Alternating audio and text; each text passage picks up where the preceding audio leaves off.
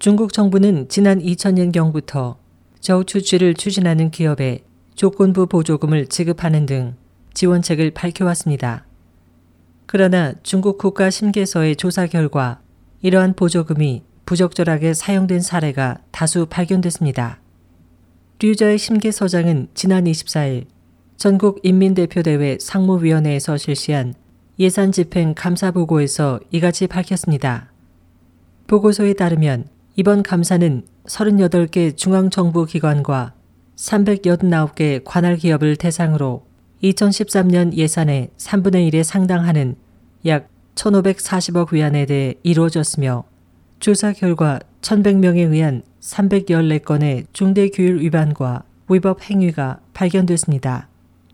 적발된 기업 중 해운과 부동산 등을 다루는 다롄의 하이창 그룹 및 루이양 투자관리사는 랴오닝성과 다롄시로부터 받은 이억 육천팔백만 위안의 보조금을 프랑스의 포도주 양조장 열네 곳을 구입하는 데 사용한 것으로 드러났습니다. 이 보조금은 원래 해외 기술 기업 인수를 목적으로 지급된 것입니다.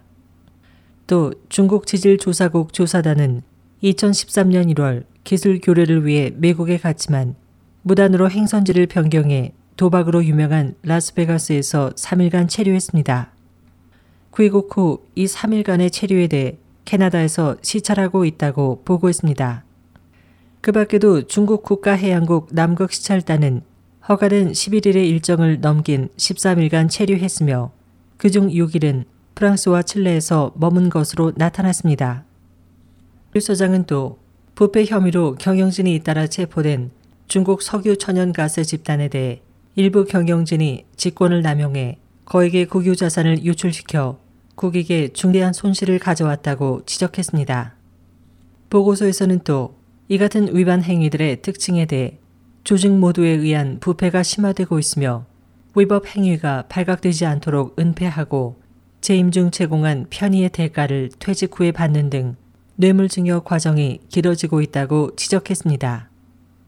에스오에이치 희망지성 곽재현입니다.